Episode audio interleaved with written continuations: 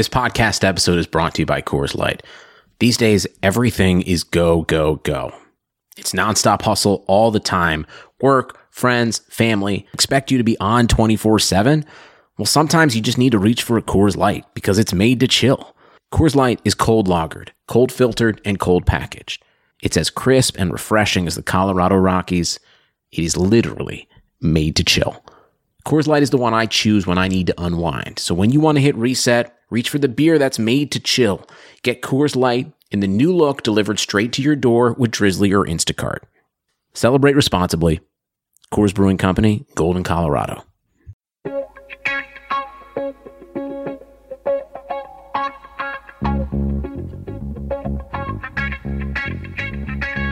Karlsson, Karlsson, världens bästa Karlsson. Karlsson, Karlsson, hoj här kommer Karlsson.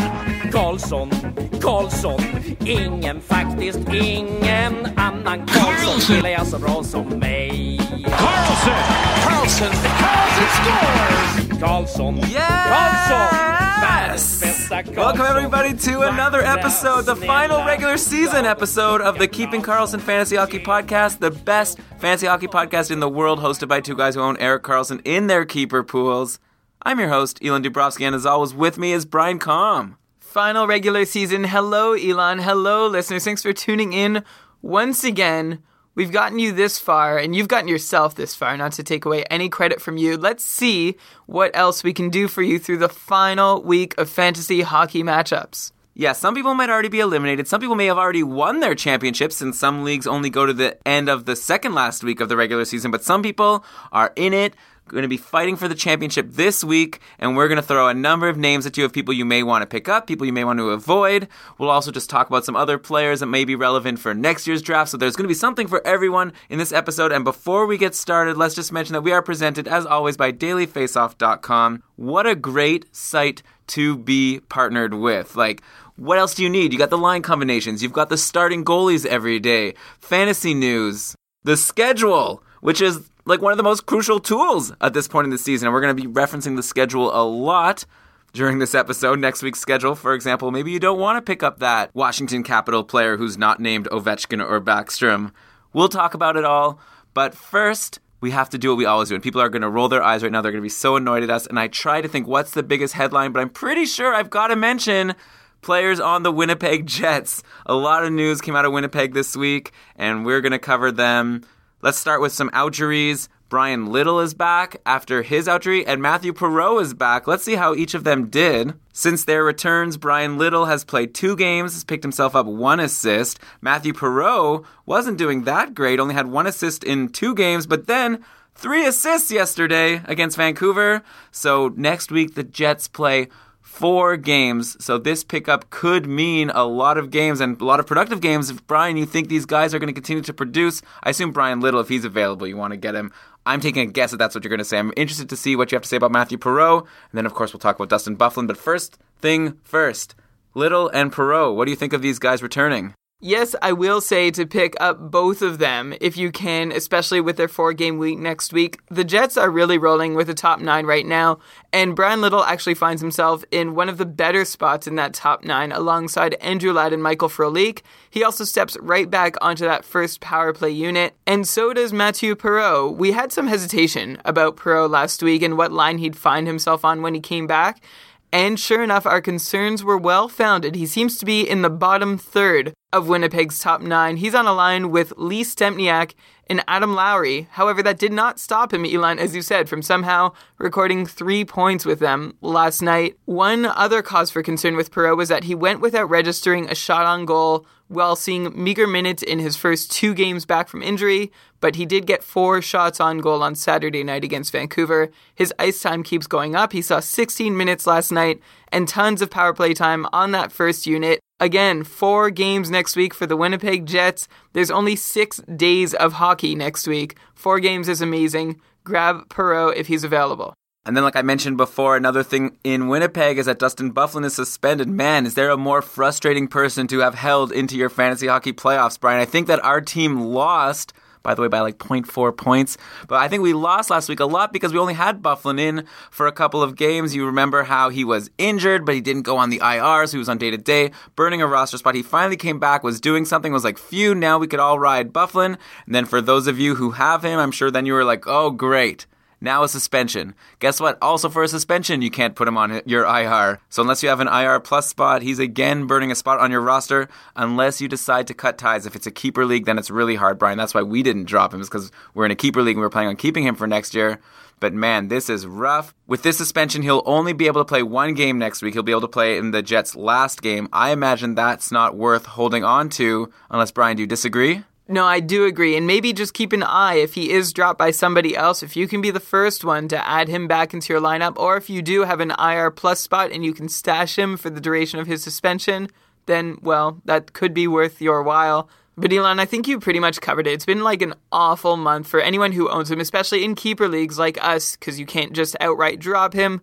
So Jay Harrison is going to step into Dustin Byfuglien's spot alongside Adam Pardy on the Jets blue line, but that doesn't mean a whole lot for either of those guys. It means more for the trio of Toby Enstrom, Tyler Myers, and Jacob Trouba, and to a lesser extent, Mark Stuart. Those three and sort of four are going to be counted on even more to carry the load both at even strength and with the man advantage, so their values see a little bit of a bump with Byfuglien out. But Byfuglien has been out a lot lately, so I imagine their value stays reasonably consistent to what it's been for the last few weeks already. Okay, and since we're on the topic of outjuries, let's go to the Rangers, and Martin St. Louis is back, which is that great news for his owners or not? I mean, he wasn't doing so so great before he got injured and then since his return he only has one assist in two games played so obviously small sample size though if you look at the rangers lines in their last game martin st louis was playing with kevin hayes and carl hagelin so you know you'd rather have names like stepan and nash as your line mates if you're playing on the Rangers. So I'm curious to know if St. Louis is a good pickup for next week if he was dropped. I mean, the Rangers do play four games, just like the Jets. So he does seem like a prime acquisition target. But Brian, what do you think? I know you weren't so high on St. Louis when he got injured. You were saying that people might have been lucky that he got injured so that they could pick someone else up that they wouldn't have otherwise. Well, when you asked whether his owner should be happy or sad, one of the questions that ran through my head also is like, who are his owners still? If you've been patient enough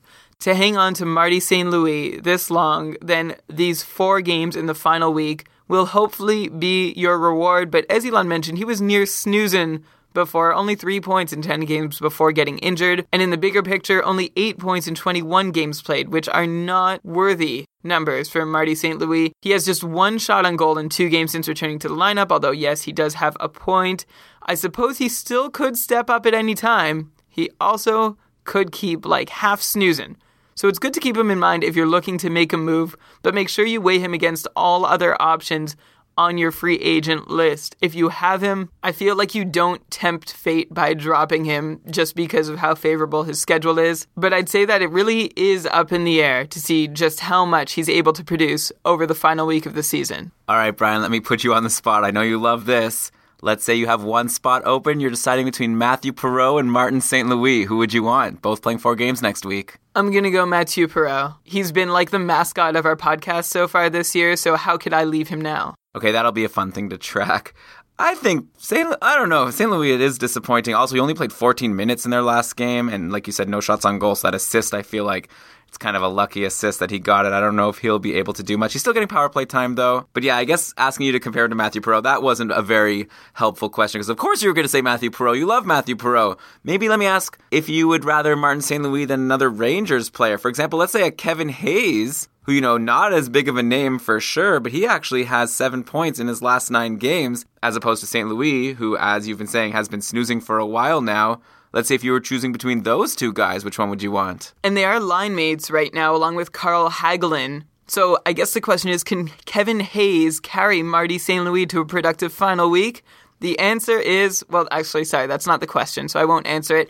I really like Kevin Hayes right now. If you look at since the All Star break, he's managed 23 points in 34 games. He's got 9 goals and 14 assists in that span and going from the completely arbitrary date of February 8th, uh, which is a span of like 26, 27, 28 games, He is tied for second in even strength points scored amongst all NHLers. He's tied with Mark Stone, Ryan O'Reilly, Gabriel Landeskog, and Jeff Carter, behind only Jamie Benn and Jiri Hudler, who only just recently passed him with big performances in recent contests. If I didn't mention a player's name right now, that means they are behind Kevin Hayes in even strength scoring over the last two months almost. So I do really like Kevin Hayes as a depth add, but it's tough to choose Hayes over St. Louis just given the weight that each of their names carries. I think I would really consider going with Kevin Hayes, though. I think I would be stubborn. I'm really down on St. Louis right now. Yeah, well, I guess it all comes down to how you think the Rangers' power play will do. Because, like you say, Hayes has been great at even strength, but he's not playing on the power play. Martin St. Louis will get that power play time. Maybe it depends what categories are important to you next week. But interesting options over there on the Rangers, who, like I said, play four times next week. One more outjury that I wanted to discuss. Let's go to Ottawa and talk about Clarke MacArthur who just came back from a very long absence with a concussion, but he's back. We talked about him last week as someone who was going to be coming back, but Brian, you were concerned about him wearing a visor or something, but who cares? Visor Schmeiser, he's got five points in five games since his return. So he's been fantastic. Ottawa comes in with a respectable three games next week, so not the Rangers or the Jets, but still they play Pittsburgh Rangers and Philadelphia. Do you think Clarke MacArthur is someone who you'd want in your lineup for your championship week? He's someone I'm looking at on my roster for sure. Like maybe if you have someone playing two games, three games out of Clarke MacArthur might be more worthwhile to you.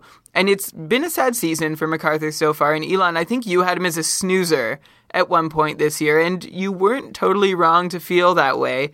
He had just 26 points in 53 games, and that generally does not make a player worthy of a spot on most fantasy rosters, but we have seen the return of the Mac back to his form from last year, and I think a big part of it has to do with line mates, and he's seeing more power play time and decent ice time, uh, especially compared to what he was seeing before being injured. Well, it's interesting because if you take a look at Ottawa's line combinations right now, MacArthur has been playing with Turris and Mark Stone, and I believe that was the position held by Milan Michalek, who was having a bit of a resurgence himself before going down with injury. So I guess MacArthur just stepped right into Michalek's spot and has been putting up similar numbers. Which means that there might be a fantasy move for you to make, especially if you're a Milan Michalek owner waiting for him to come back. I'm not sure it's going to happen before the end of the season. And those are the big name outjuries for the week. Unfortunately, now we're going to talk about some of the injuries. And considering that we're going into the last week of the season, if you are one of the owners of one of these injured players, it's kind of bad luck for you. And there was some bad news just yesterday. I was looking at the news from the night before going to bed and I saw that Mikko Koivu didn't play and might be injured. Now I see that he might actually come back to play in the Wild's next game on Monday. But I think it leads to an interesting question, Brian. What do you do in this final week? If you have a player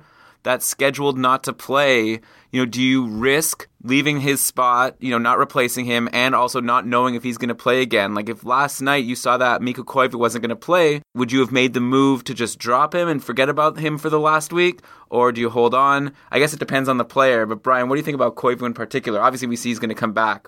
It also depends on where you are in your matchup at the moment. If you can afford to have a game wasted on your roster, or if you need to squeeze every little bit out of your team that you can, I've taken this opportunity to move Mikko Koivu to my IR plus so that maybe I can add a player that I'm not sure about if I want. It's kind of just like a bonus space to hold a player and sort of lay claim to and think about until I need to make the decision. Unfortunately for Minnesota, that actually means it's one day because Minnesota plays Monday and Tuesday next week. They've got a four game schedule, so there's not as much flexibility with Koivu there as you might have with another player that this happens to. But as I said at the start, it's all going to depend on just how much you can afford to lose that one game out of the player and how important that player is to your team. And Koivu is in an interesting spot because he was doing so little for so long this year. Like he's going to finish just above a half point per game on the season, but he's been on fire lately. He has eight points in his last 10 games. He's scoring goals, he's scoring assists, he's putting shots on net. All of a sudden, he is that fantasy stud that we were hoping he'd be all year long. So it's tough to see that he might not go at this point in the season. But however, Elon, like you said, the latest update we have is that it looks like he is probable to play on Monday. So yeah, I thought that injuries were supposed to be a sad part of the show, but yeah, if Koivu comes back, and maybe someone might have dropped him yesterday when they saw that he wasn't going to play in order to get that extra game. Maybe they needed it for this week's matchup, which means there might be a Koivu free agent in your league that you could pick up for next week. And like Brian said, the Wild play four games, so definitely he'd be a good ad. Another name though of a guy who didn't play yesterday, and we also don't know what he's going to be available for next week. But Ryan Nugent Hopkins went down for the Oilers. Apparently, he had a lower body injury didn't play, and he's also been a guy who wasn't so so great for most of the year, but has really heated up lately. So bad news for Nugent Hopkins owners, but for those guys who had Taylor Hall on the IR and brought him back, he's actually been doing pretty well since he's come back. But now he's back on the top line. Playing with Pouliot and Eberle. So I guess that's great news for Taylor Hall, but not great news for Ryan Nugent Hopkins, right, Brian? Not good news for Ryan Nugent Hopkins. Not good news for his owners or owners who traded for him and are being rewarded by his recent tear in point scoring. He and Eberle have just been incredible. But Elon, I would say that this could potentially be even worse news for Benoit Pouliot and his owners. As you know, Benoit Pouliot, we've talked about him on the show as being somebody who's had a really good ride along with Eberle and Nugent Hopkins, and I would tend to sort of think that he's getting it partially because of their great play. Not that he's pulling them along with him, but that it's the other way around. But Pouliot, even before this Nugent Hopkins injury, had gone pointless in four games straight and had not registered more than a shot on goal in any of those. In fact, getting zero shots on goal in one of those games, which had become sort of uncharacteristic during a recent run where he had two or more shots on goal in every game, you know, for a little bit of a stretch. So I'm wondering, as an owner of Pouliot, I wasn't really high on him just with this pointless drought. Like, I don't think he's a player necessarily worth sticking by if he goes cold. But if Nugent Hopkins is out of the lineup, then I'm even more bearish on Pouliot over the last week of the season. But don't you think that Taylor Hall is like an upgrade over Nugent Hopkins as a line mate? I don't know if upgrade's the right word, and either way, it's temporary, so I don't know where things will shake out by the end of next game. So I suppose if you want to keep Pouliot and see how the lines are shuffled with Nugent Hopkins out and then make your decision, of course, that's your prerogative. Yeah, though, of course, not a great game with Nugent Hopkins out, the Oilers got shut out yesterday by Calgary. So you would think that's great because if you owned a Calgary goalie, that means you got a shutout. But no, you didn't because Karri Ramo played for the first like minute or two didn't even make one save before going down with an injury himself. Jonas Hiller came in and got the shutout against the Oilers, but he doesn't actually get credited with it, so it didn't help you in your fantasy league. You probably didn't even play Hiller, even if you had him, because he wasn't scheduled to play. But, you know, going into next week, I'm sure people were still concerned if they had one of these Calgary goalies. Oh my gosh, are they going to play with Ramo? Are they going to play Hiller? Now, at least, unless it's something really minor, I'd imagine it's time to drop Ramo and pick up Hiller if he's available because he'll get Calgary's last few games. And of course, this is all just speculation. I don't know what the extent is of Ramo's injury, but according to Rotoworld, he was helped off the ice after injuring his leg or groin. So I have a feeling the Flames will let him sit. That would be my guess. He actually hadn't played in their previous three games, so the Flames had already started to go with Hiller, which is interesting because before that, Ramo played like five games in a row. But with the Flames chasing a playoff spot and assuming that it will be Hiller for the three games next week, Brian, do you think that he's a guy you'd be comfortable starting, or is he kind of like a scary start for you? I think Hiller would be a decent, say, number two guy to have next week, especially at least for the first game against Arizona. I wonder if their game against LA later in the week is going to be a really tight checking, low scoring affair, so that could also help him with his numbers. Last game of the season against Winnipeg, all bets are probably off as Winnipeg is known to light the lamp, and we don't know exactly where Calgary will be in the standings and how much pressure they'll be under to score or prevent scoring from the other team. All this to say that yes, I would like to have Jonas Hiller if I could on my roster over the last week of the season, not relying on him, but being sort of a backup guy to help me out in numbers if I need it. For the next injury, let's talk about Victor Hedman. He's out with a lower body injury, and we still don't know if he's going to be back for next week. But the Lightning actually only play two times and not again until Thursday. They play Thursday and Saturday of next week. So it's a long time for Hedman to recover, but also it's a long time to hold on to someone who may or may not play. If he doesn't play on Thursday, that means you pretty much gave up a whole week from him. And you know, even in the lineup, Hedman, who we talked about at one point in the year as being like one of the new elite defensemen in the league, he's been really cold. He went five games in a row without getting a point before going down with injury. Before that, he had a, a short little run. But Brian, let's say if you're not in a keeper league, Would you hold on to Hedman at this point just for the chance that he might give you two games at the end of the week? Or do you think it's worthwhile to just drop him and grab like someone on Winnipeg or Minnesota who play on both Monday and Tuesday? That's going to depend on who the available free agent defensemen are to you. It would be a possible strategy for you to maybe roll the dice and hope he might still be available come Thursday, that nobody else has made a waiver claim on him, although I think your odds are pretty slim. The thing you've got going for you, though, is that he did only manage to hit the score sheet twice in his last 10 games before being injured. He had a goal and three assists in back to back contests against Montreal and Detroit to total four points. He was putting up a few peripherals, a few shots on goal, but nothing world beating. I don't think anything that would particularly entice another owner to really want to grab him. Although, if you are in a deep league, I imagine Hedman would be an upgrade. The other thing going against him, though, is that he's playing two teams with very strong goalies to close out the season Schneider in New Jersey and Rask in Boston. Of course, he might not play the starter, and both backups in those cities are weak, so that could be a double edged sword, too. Let's talk about what's happening in Tampa with Hedman out. It's been Nikita Nesterov filling in for Hedman, and Nesterov has moved up into a power play role over the last three games. He's averaging four to six minutes more of time on ice with Hedman out, and he stepped up his production that span, not necessarily in points, but in peripherals. He has 13 shots on goal, nine hits, and he did pick up an assist in his most recent game. Those shot numbers are really good for a defenseman, and they should eventually translate into a couple points here and there, but that only lasts as long as Hedman and Garrison are out of the lineup. Once they're back, he'll likely return to maybe a 15 minute a night guy that he was in like the 2022 games prior. Now, if you're thinking, well, he's doing well in that spot, maybe they'll let him stay. He is getting beat badly possession wise, so I don't think he's going to be able to stick where he's at on the depth chart any longer than is necessary. But look, it's his rookie season. It's his second full year in North America. He just turned 22. I think we could be hearing from him again down the road.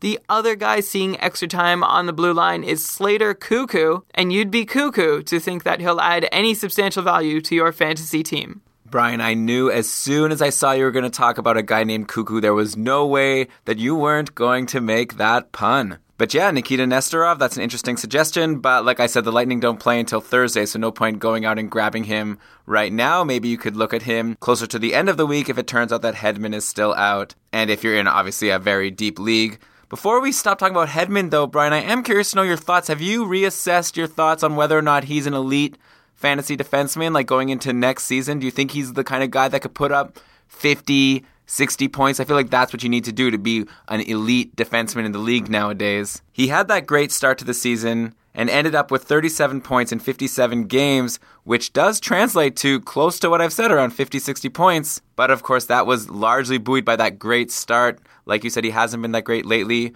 Where do you think Hedman lands for next season? You mentioned 50, 60 points as the prerequisite for an elite defenseman in a full 82 game season, even with all his dry spells, Hedman would still break the 50 point barrier. He would be on pace for about 53 points over the course of a full and healthy season. But it's not just that that makes me know that he is still elite. If you look at all defensemen who have played regular minutes since the start of last season, he is first in points per 60 minutes at even strength and fourth in points per 60 minutes at all strengths, including on the power play. You don't get those kinds of numbers by accident. You can't fluke your way through them for over, like, you know, 1,100, 1,500 minutes of ice time. I have a lot of faith in Victor Hedman, and the good news for you is that you're listening, you know he's still elite, and perhaps you can grab him if he slips a little bit in your draft next year. Yeah, I'm curious to know what's going to happen in our league, Brian. We're in a keeper league where each team only keeps four people. Maybe Hedman won't be kept, and he'll be a nice guy that we can grab early in the draft and hold on for the rest of his career. We'll have to wait and see. A couple more injuries to close out the segment. I want to go to St. Louis. Again, these are guys that we don't know yet if they're going to come back for next week or not. Alex Steen and Tarasenko have both been injured. I'm sure that's hurt a lot of people who were depending on them, and they should have depended on them for their fantasy hockey playoffs and their championship week if it was this week. Like these guys have been amazing all season long, but they've been injured, and it's interesting to take a look at what's been going on in St. Louis in their absence, and maybe if there's a new guy that should be looked at in case those guys don't come back as someone who can help in the last week. The Blues play three times Tuesday, Thursday, Saturday. And with Tarasenko and Steen out, it looks like the top lines over the last few games have been Oshie, Schwartz, and Stastny, and then Backes, Berglund, and Jaskin. And then Lehtera has been with Ratty and Jokinen. So yeah, the Blues depth charts don't look so great when you have these two stars out. Like the lines don't look as powerful as they were before when you had those two really strong top lines. But Brian, do any of those names that I said stand out for you? Can Paul Stastny finally come through and win you your bet against me that he'll do better than Pavelski? He's got one more week to do it. Well, he still is within reach if he can manage eight points in each of his last three games, and Pavelski goes pointless. I'm not sure which one of those is less likely to happen, though, because Pavelski has been rolling. Good for you, but at least I can say the name Stastny. But let's break it down a little more, Elon. Like you said, it's sort of like the Blues' third line was broken up and sprinkled into the top six, and that is good news, or should be good news, for Stastny, Patrick Berglund, and Dmitry Jaskin. Patrick Berglund has been the one who's made the biggest splash of the three lately, recording three multi point games in his last four outings. He's got four goals, two assists, and a power play assist, 10 shots on goal in that span. He's also seen a bit of an uptick in his power play time, and you know, he might be available in your league as well. He wasn't doing much for a good stretch of the season. He was just added in my most competitive league, so perhaps he could be worth a look in yours. On the other hand, there is not much to say at this point for Stastny or Jaskin. Their presence has been as unnoticeable as each of their surnames' respective silent consonants. Yeah, and I guess let's throw Lehtera into the mix there. Another guy who I don't see much value in adding. He did have a multi point game against Calgary, but aside from that, only three points in his last seven games and only four points in his last nine. Yes, Lehtera is the big loser in all of this. He's been shuffling around the bottom six with guys like Steve Ott and Ryan Reaves. He is still seeing decent power play time, but he also failed to register a single shot on goal in three of his last four games played. And you know, I just brought up the Blues and looked at their scoring leaders over their last 15 days, and one name kind of near the top of the list, very surprising. Brian, I'm sure you're excited to start correcting me on this guy's name's pronunciation, but Zibinek Mihalik? I don't know if that was close or not, but he's got four points in his last seven games. He actually had a multi point game against Dallas a couple of days ago, and we were talking about how maybe you might want to pick up a defenseman if someone like Hedman is injured and if there's someone available. Does someone like Mihalik entice you at all with his recent run of productivity? Well, the game in which he managed a goal and an assist, that was a game in which the Blues scored seven goals. It was wide open. It was the game against the Stars. And he still has not really been seeing any power play time. And there's a long line to be able to do so behind Kevin Shattenkirk, Alex Pietrangelo, and I figured Jay Bouwmeester would be the guy, if anybody, to get extra time aside from those two. And you did pretty well on the name pronunciation, but it's Zbynek. It's spelled Z B Y, not Z Y B. Well, I like to think that we're just giving our listeners different options for how they may want to pronounce these players' names. There's no real answer, it's all just what you choose to say, though maybe some people on Reddit may disagree with that. And they'd be right, Elon. There is one objective, proper way to say names in most cases. And we still have many more players whose names I could mispronounce that we want to talk about this week. Uh, let's talk about some goalies now. A lot of people are going to be making some tough decisions. We've been seeing some heartbreak on our patron only Facebook group. People saying how they worked so hard all year just to get screwed over by bad goalie performances, ruining their week. So it's very important to make the right decisions. There's some goalies who I think are worth looking at for this final week. First of all, there's all the intrigue in Detroit. Peter Mrazek got the start in a couple of crucial games last week that you would have thought would have gone to the starter Jimmy Howard. Then Howard finally got a game yesterday against Minnesota and did pretty well. The Wings won 3 to 2 against the Wild and he made 22 saves, only let in two goals. But now Mrazek will be back in nets today against Washington and I think that will help decide, I assume, where they're going to go for next week, unless they've just already decided that they're going to stick with Mrazek and they've just been playing Howard yesterday because of the back to back. Detroit plays three times next week, no back to back, so it's really up to them to decide which goalie is going to run with it. I'd assume they'd want to pick one goalie because that would be the one leading them into the playoffs if they can make it. Brian, which one would you rather have right now? Who do you think they're going to go with? This is a very tenuous situation, and it's been seemingly back and forth for a good chunk of the year when both goalies have been healthy at the same time.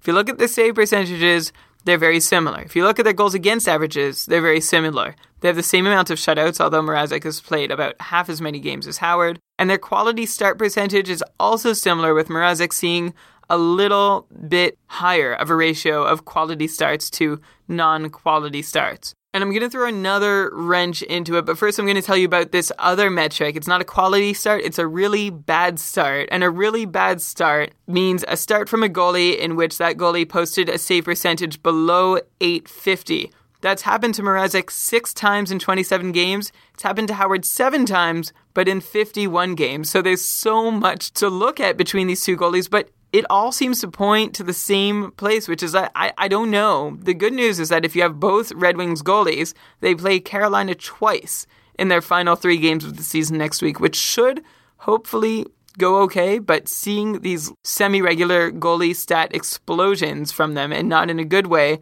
over the last couple weeks does not necessarily inspire confidence. Yeah, I guess my conclusion would be if you have Howard you should be nervous because it's very likely that Mrazek will get these starts, especially if he could have a good game today against Washington.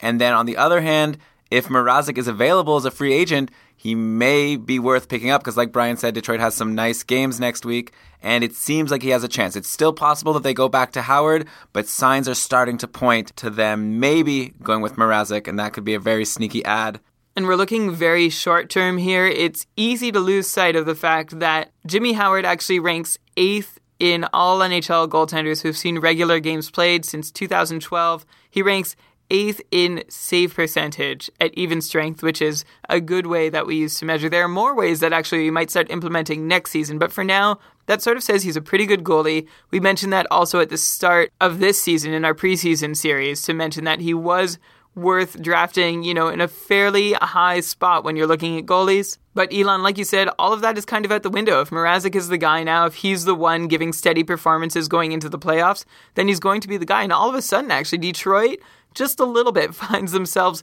on the fringes of being in the playoffs. They're pretty much in for sure, but it's not quite as 100% concrete as I'm sure they were hoping it would be. And the other big goalie controversy going on right now is in San Jose, and they're pretty much for sure not going to be making the playoffs, which is very surprising, actually. That's crazy that the Sharks, who have been so consistently making the playoffs for so long, but they're going to be on the outside looking in and they've already been jumping around lately between Stalock and Niemi for who would get the final starts of the season. Actually, Stalock had a nice little run going. He had a great game against the Penguins where he only let in two goals on 33 shots, and then he beat the Avalanche in their next game, letting in only one goal on 20 shots. But then unfortunately, he ended up going down with some sort of illness that doesn't look to be long term. Niemi came in for two games against Arizona, which should have been slam dunks, and he had a good first game, but then on the next night, he let in four goals and didn't get the win. Going into next week, the Sharks play three times, and if Stalock is available to them, I think the Sharks are going to play him just because you know, they already know what they're going to get out of Niemi, and Niemi is a free agent next season, so I feel like they'd want to give Stalock some starts. So he might be a nice add for next week if you need some goalie starts on a team that should be a good team. Like, I guess the Sharks aren't a very good team. And they play Dallas, Edmonton, and LA next week. Brian, would you grab Stalock if you could? I'd hope I'm not relying on him at this point in the season. Elon, you like mentioned on the Facebook group, like, hey, Brian, look at Stalock. He's doing so well. And I said, yes, it's very nice of him to show up in games 76 and 77 of the regular season because I think at the start of the season you were a little higher on him. You thought things would go a lot better. I was bearish, and I still think rightfully so. However, if you see that you can stream a start from him, especially if it is the one at Edmonton and the numbers are going to help you, well, then sure, go for it, but no promises. Yeah, Brian's referring to this Thursday. It's going to be the Sharks at Edmonton. That might be a nice game to get Stalock in for, especially if Nugent Hopkins is still injured. We're going to close out the show soon, but first, let me just quickly thank the patrons of Keeping Karlsson. Thanks for all of your support throughout all the season. We've been having a wild ride over the past few weeks in the patron only Facebook group getting people through their fantasy hockey playoffs. We've seen a lot of sadness of people being eliminated, but still a lot of people competing, and it's very exciting. And it's almost like Brian and I feel like we still get to be alive, even though my teams are eliminated. It's very exciting to cheer on the patrons and their teams, and we've been giving lots of advice, and everyone's been sharing. It's a great place to be. It's not too late. You can still sign up to be a patron. We'll add you to that Facebook group right away to get advice all throughout this final week of the season. And hey, even if you just like the show and wanted to throw us some support, this is your chance to sign up for $5 a month and help support the show that's hopefully helped you through this whole fantasy hockey season. And to all our patrons who have supported us all season long, thank you so much. We've got some plans for the summer that we're going to run by you. Expect to hear from us over the next couple weeks about how the summer looks for Keeping Karlsson. But okay, before we end the show, Brian, there's a few players on hot streaks and a few snoozers. Let's start with some snoozers. I want to throw a name at you, a guy who we've liked all year, but at this point, I think I'm going to have to say this guy's a snoozer, and you've got to get him out of your lineup. Anders Lee has really slowed down. We were such big fans of Lee because he was getting a small amount of ice time earlier in the year, but still putting up decent amounts of shots. Ever since Kyle Okposo's come back, though, Lee has one point, one assist in his last 10 games. He's done absolutely nothing, and his shots are down, which is the most disappointing. He even had two games in a row against Detroit and Columbus last week where he didn't put a shot on goal in either game. He's been a consistent minus or zero player. He's not helping you at all. I really wouldn't want Anders Lee in my lineup going into this last week, unfortunately, but keep an eye on him for next year's draft. This was our exact frustration with him earlier in the season before the Okposo injury was that there were so many good signs. He had good possession. When he was given opportunity, he was able to take advantage. It's just that that opportunity was not there. And then when he got it, we got excited. When Okposo was out, he moved up the depth chart. And then when Okposo came back, we did warn that his value was about to drop. Unfortunately, it has not just dropped, it has nosedived. And he's really just not worth owning in most formats going into the final week of the year. And my other snoozer is someone, it's not by his accord. He's been pretty great, but Cam Talbot at this point is a snoozer. The Rangers play four times next week Monday, Tuesday, then Thursday, and Saturday. So I assume Talbot will get one game in on Monday or Tuesday, so you could hold on to him for one of those games.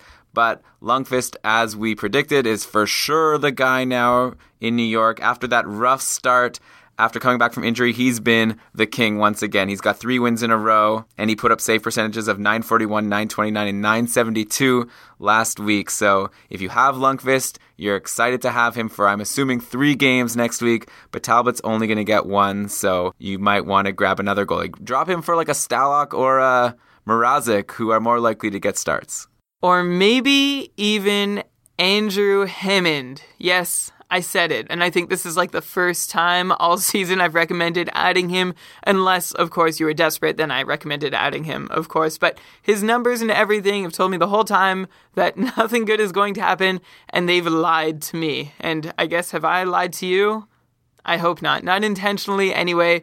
All this to say, this could be the time where he might be worth your while. The Sens do not have any points to spare at all, and it looks like they might be leaning towards riding Hammond for the rest of the season. I'd expect him to get at least one, maybe two, maybe three of the last three starts for the Sens, which is bad news for Anderson owners who were excited when he came back. It's not that Anderson has been bad, it's just the team has looked awful with him in net as a whole. I don't think he's to blame. I don't think Andrew Hammond is better than Craig Anderson. I'm still not going to say that Andrew Hammond is an above average goalie at this point in the season. Elon, look at Michael Hutchinson. He was fantastic for the first half of the year, and we warned about what would happen. I guess if we gave Hammond another 30 games, it would happen to him too, and in my estimation, it might happen a lot sooner. But this was not a rant about Andrew Hammond. This was just a mention that perhaps you can pick him up if you need some goaltending help down the stretch. Right, yeah. And I initially started this by talking about Talbot. It'll be interesting to see what happens with his career. I think he's shown himself to be capable as being a starter. I wonder if at some point he'll get the opportunity. He definitely won't with the Rangers, at least not for a couple more years. I think the Rangers would love it if he eased into the number one role as Henrik eased out of it, although I don't know if both sides have the appropriate patience to make that happen. Okay, and let's end the show with some players on hot streaks. I'm going to mention one that's probably not available, actually, definitely not available in your league, but he needs to be mentioned. Brian Jiri Hudler, he's got four goals and eight assists in his last nine games. He is now eighth in league scoring, and I'm looking at the list of the Art Ross race here. You know, Crosby's on top with 81 points, Tavares behind with 80, Ovechkin with 79. It'll be an exciting race probably between those three. But Hudler is ahead of guys like Steven Stamkos, Claude Giroux, Ryan Johansen, and not due to injuries. Like he's played less games than these guys, but he has put up so many points. So obviously, if you have Hudler, you're going to want to run him, play him every game. I imagine he's a must start. I'm very interested to know. I guess we'll talk about him more in the off season, but how does this look for next year for Jiri Hudler? Like, is he now a top 10 star in the league, or is this a one off? I'm going to hedge Elon and say somewhere in between. He's been really successful since coming to Calgary.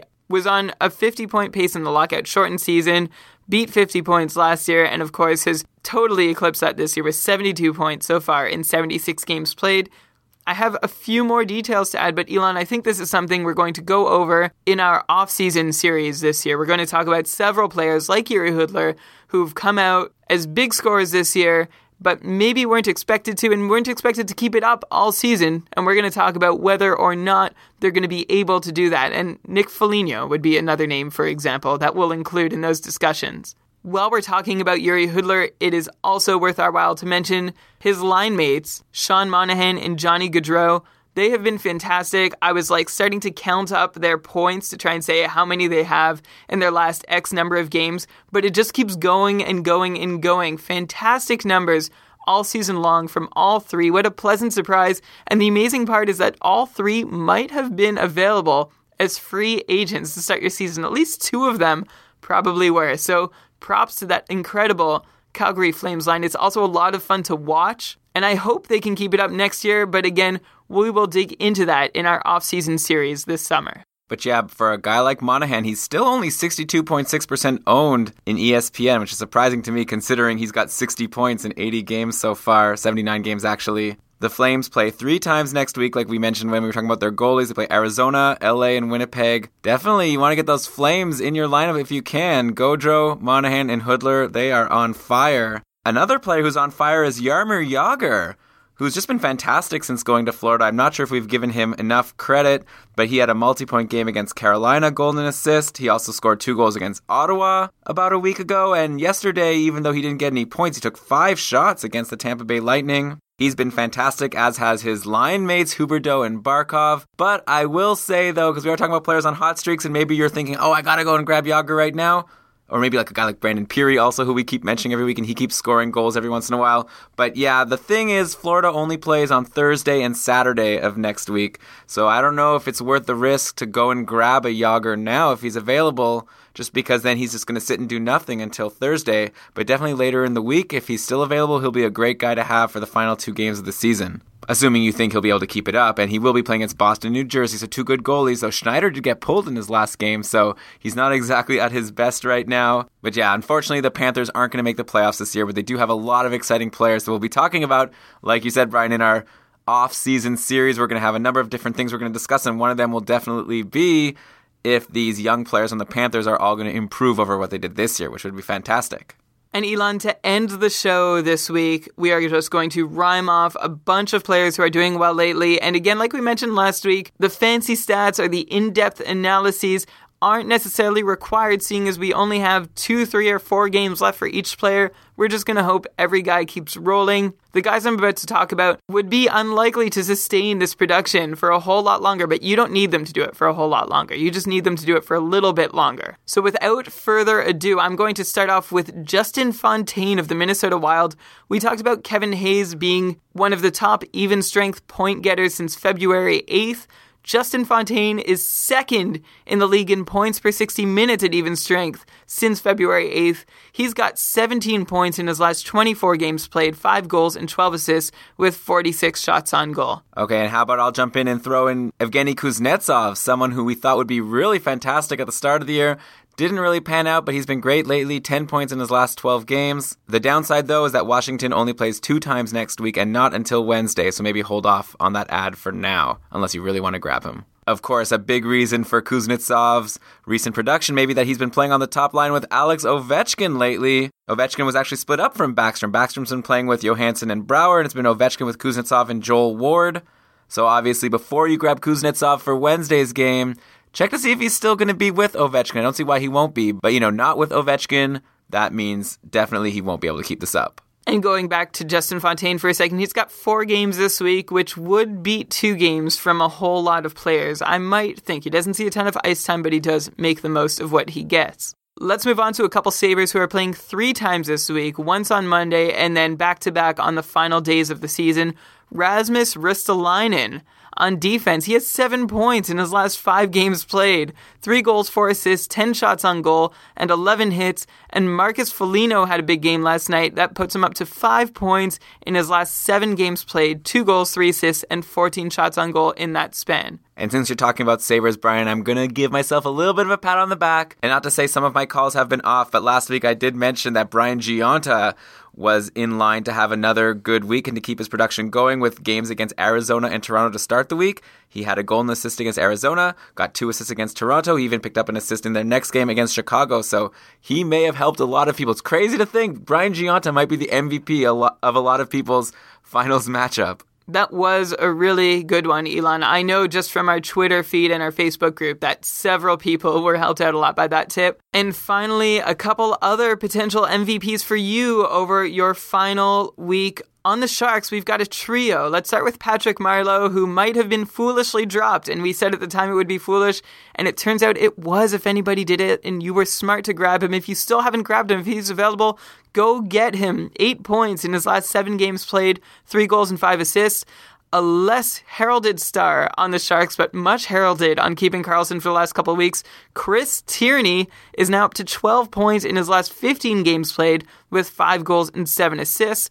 And Matthew Nieto also poking his head out. He's got 5 points in his last 9 games played, 2 goals and 3 assists, which would not be a terrible depth add if his schedule meshes with yours in a fairly deep league.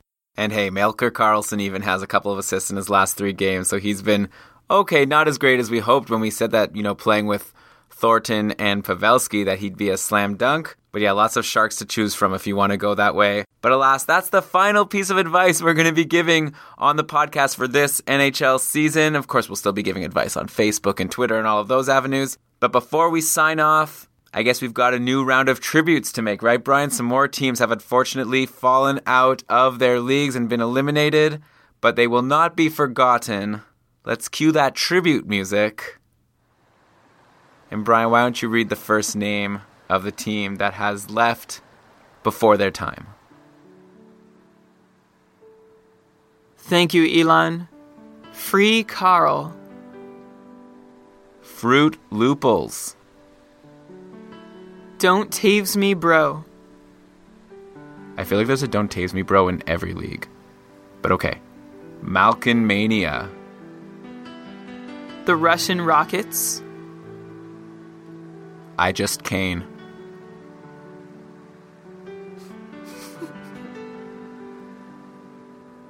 Taxi cab confessions.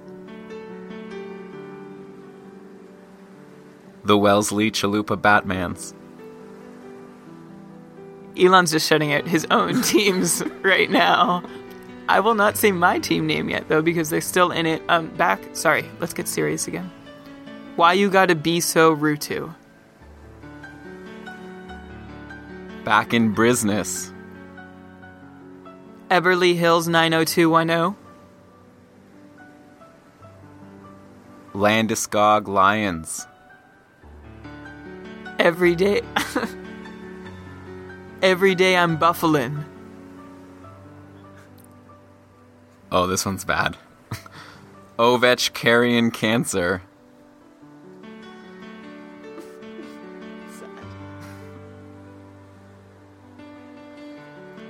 Temple of the Phil. I don't get that one. Phil Kessel? I don't know. We're really sorry about your losses, but hey, there's always next year, and that's why you're going to tune in to our summer series of Keeping Karlsson, where we'll break down everything that happened in the previous season with a focus on how you'll draft next year. So definitely don't unsubscribe. If anything, if you're not subscribed, subscribe. We never even mentioned that. You could go on iTunes and subscribe to the podcast. You could get it every week. But yeah, thanks everyone for listening. Also, you could follow us on Twitter at Keeping Karlsson.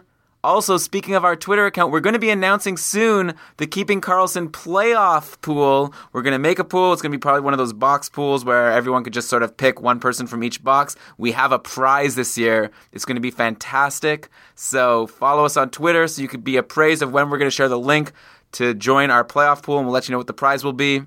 Also, I mentioned iTunes. You might want to go and just give us a five star review on iTunes. We always appreciate that. You can become a patron, keepingkarlsson.com slash patron. And with that, let's cue the outro music and Brian read us the credits. This show was supported by our patrons and presented by Daily Faceoff. It was completed with research help from War on Ice, Puckalytics, Hockey Analysis, Hockey Reference, Behind the Net, Rotoworld, Yahoo Sports, and ESPN Fantasy Hockey. Great job as always, Brian, and good luck in your finals week. Next week, I really hope you take it home your team keeping Karlsson, in your pool. So I feel a little bit of a connection there. Yeah, great job, and we will talk to you next week. Until then, keep on keeping Karlsson.